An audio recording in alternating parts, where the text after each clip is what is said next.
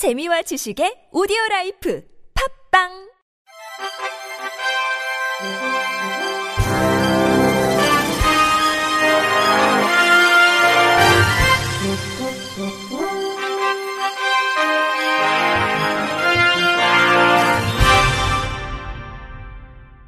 청취자 여러분 안녕하십니까? 12월 28일 화요일 KBS 뉴스입니다. 국가인권위원회 장애인 차별시정위원회가 방송통신위원장에게 방송수신기의 음성 안내 기능과 관련한 국가 표준을 마련하라는 의견을 표명했습니다.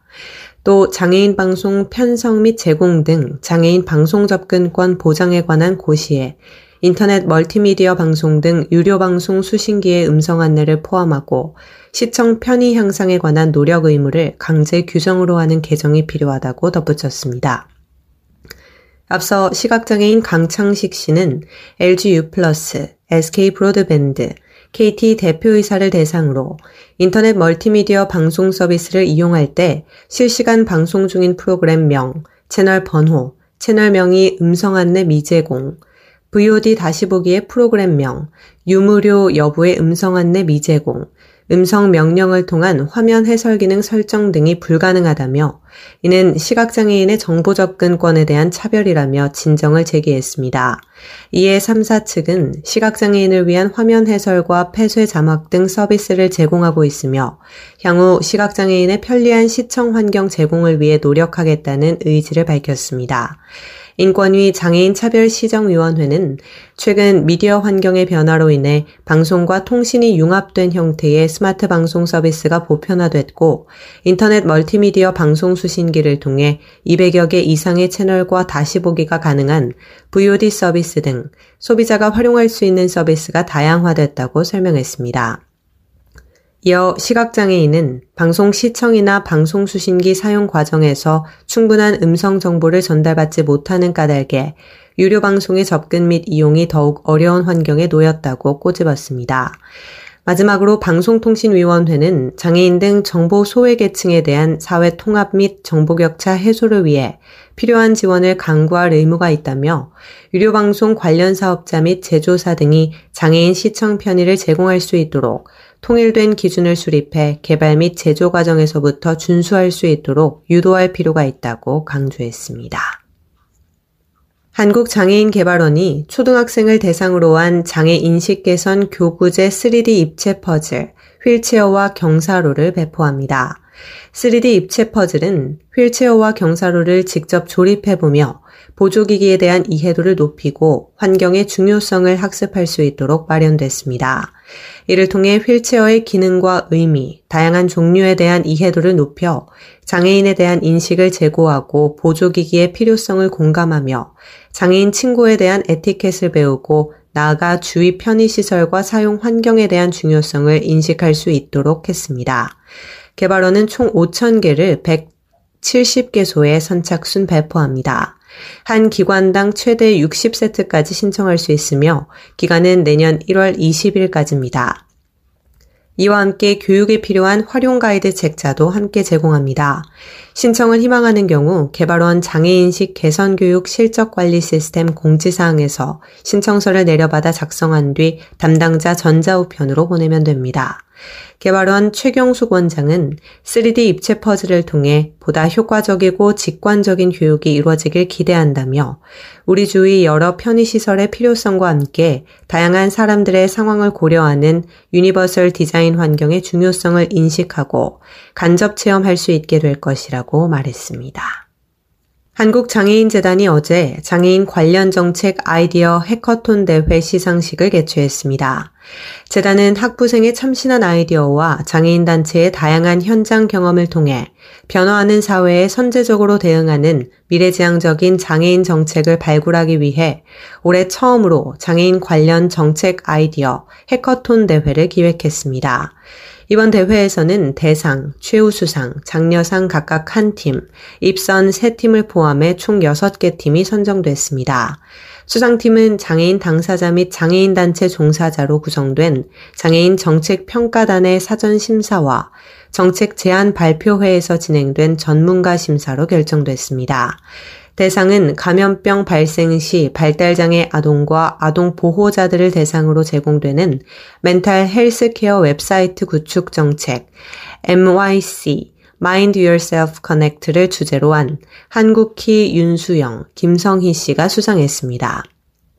한국장애인재단 이성규 이사장은 장애인 관련 정책 아이디어 해커톤 대회에 참여해 참신한 아이디어를 실효성 있는 정책으로 구현해낸 모든 분께 깊은 감사의 인사를 드리며 제한자들의 정책이 우리 사회에서 빛을 발할 수 있도록 재단에서도 계속적인 지원을 통해 노력하겠다고 말했습니다.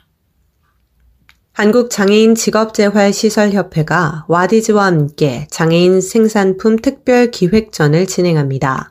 이번 특별기획전 주제는 착한 소비 행복한 나눔으로 장애인 직업재활시설에서 직접 기획 제작하고 근로장애인들이 정성껏 만든 제품에 와디즈 펀딩을 통해 첫 선을 보입니다. 기간은 오는 29일부터 다음 달 28일까지입니다. 펀딩에는 협회 신청을 통해 선발된 8개 팀이 참가합니다. 마포 푸르메 직업재활센터, 누야하우스, 성분도 보호작업장, 리드릭, 중남 구립 직업재활센터, 화순군 장애인 직업재활시설, 천마도예의 숲, 헤든솔 직업지원센터가 참여해 장애인 생산품의 우수성을 알릴 예정입니다. 성남시 장애인 종합복지관이 지난 24일 고령 장애인의 평생 교육을 위한 행복대학 21학번 재학생들의 졸업식을 개최했습니다.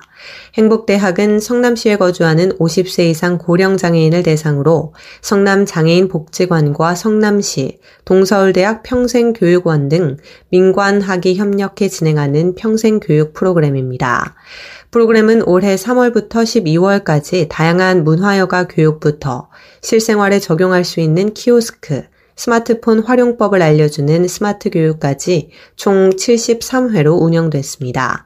이날 졸업식을 통해 11명의 재학생이 졸업했습니다.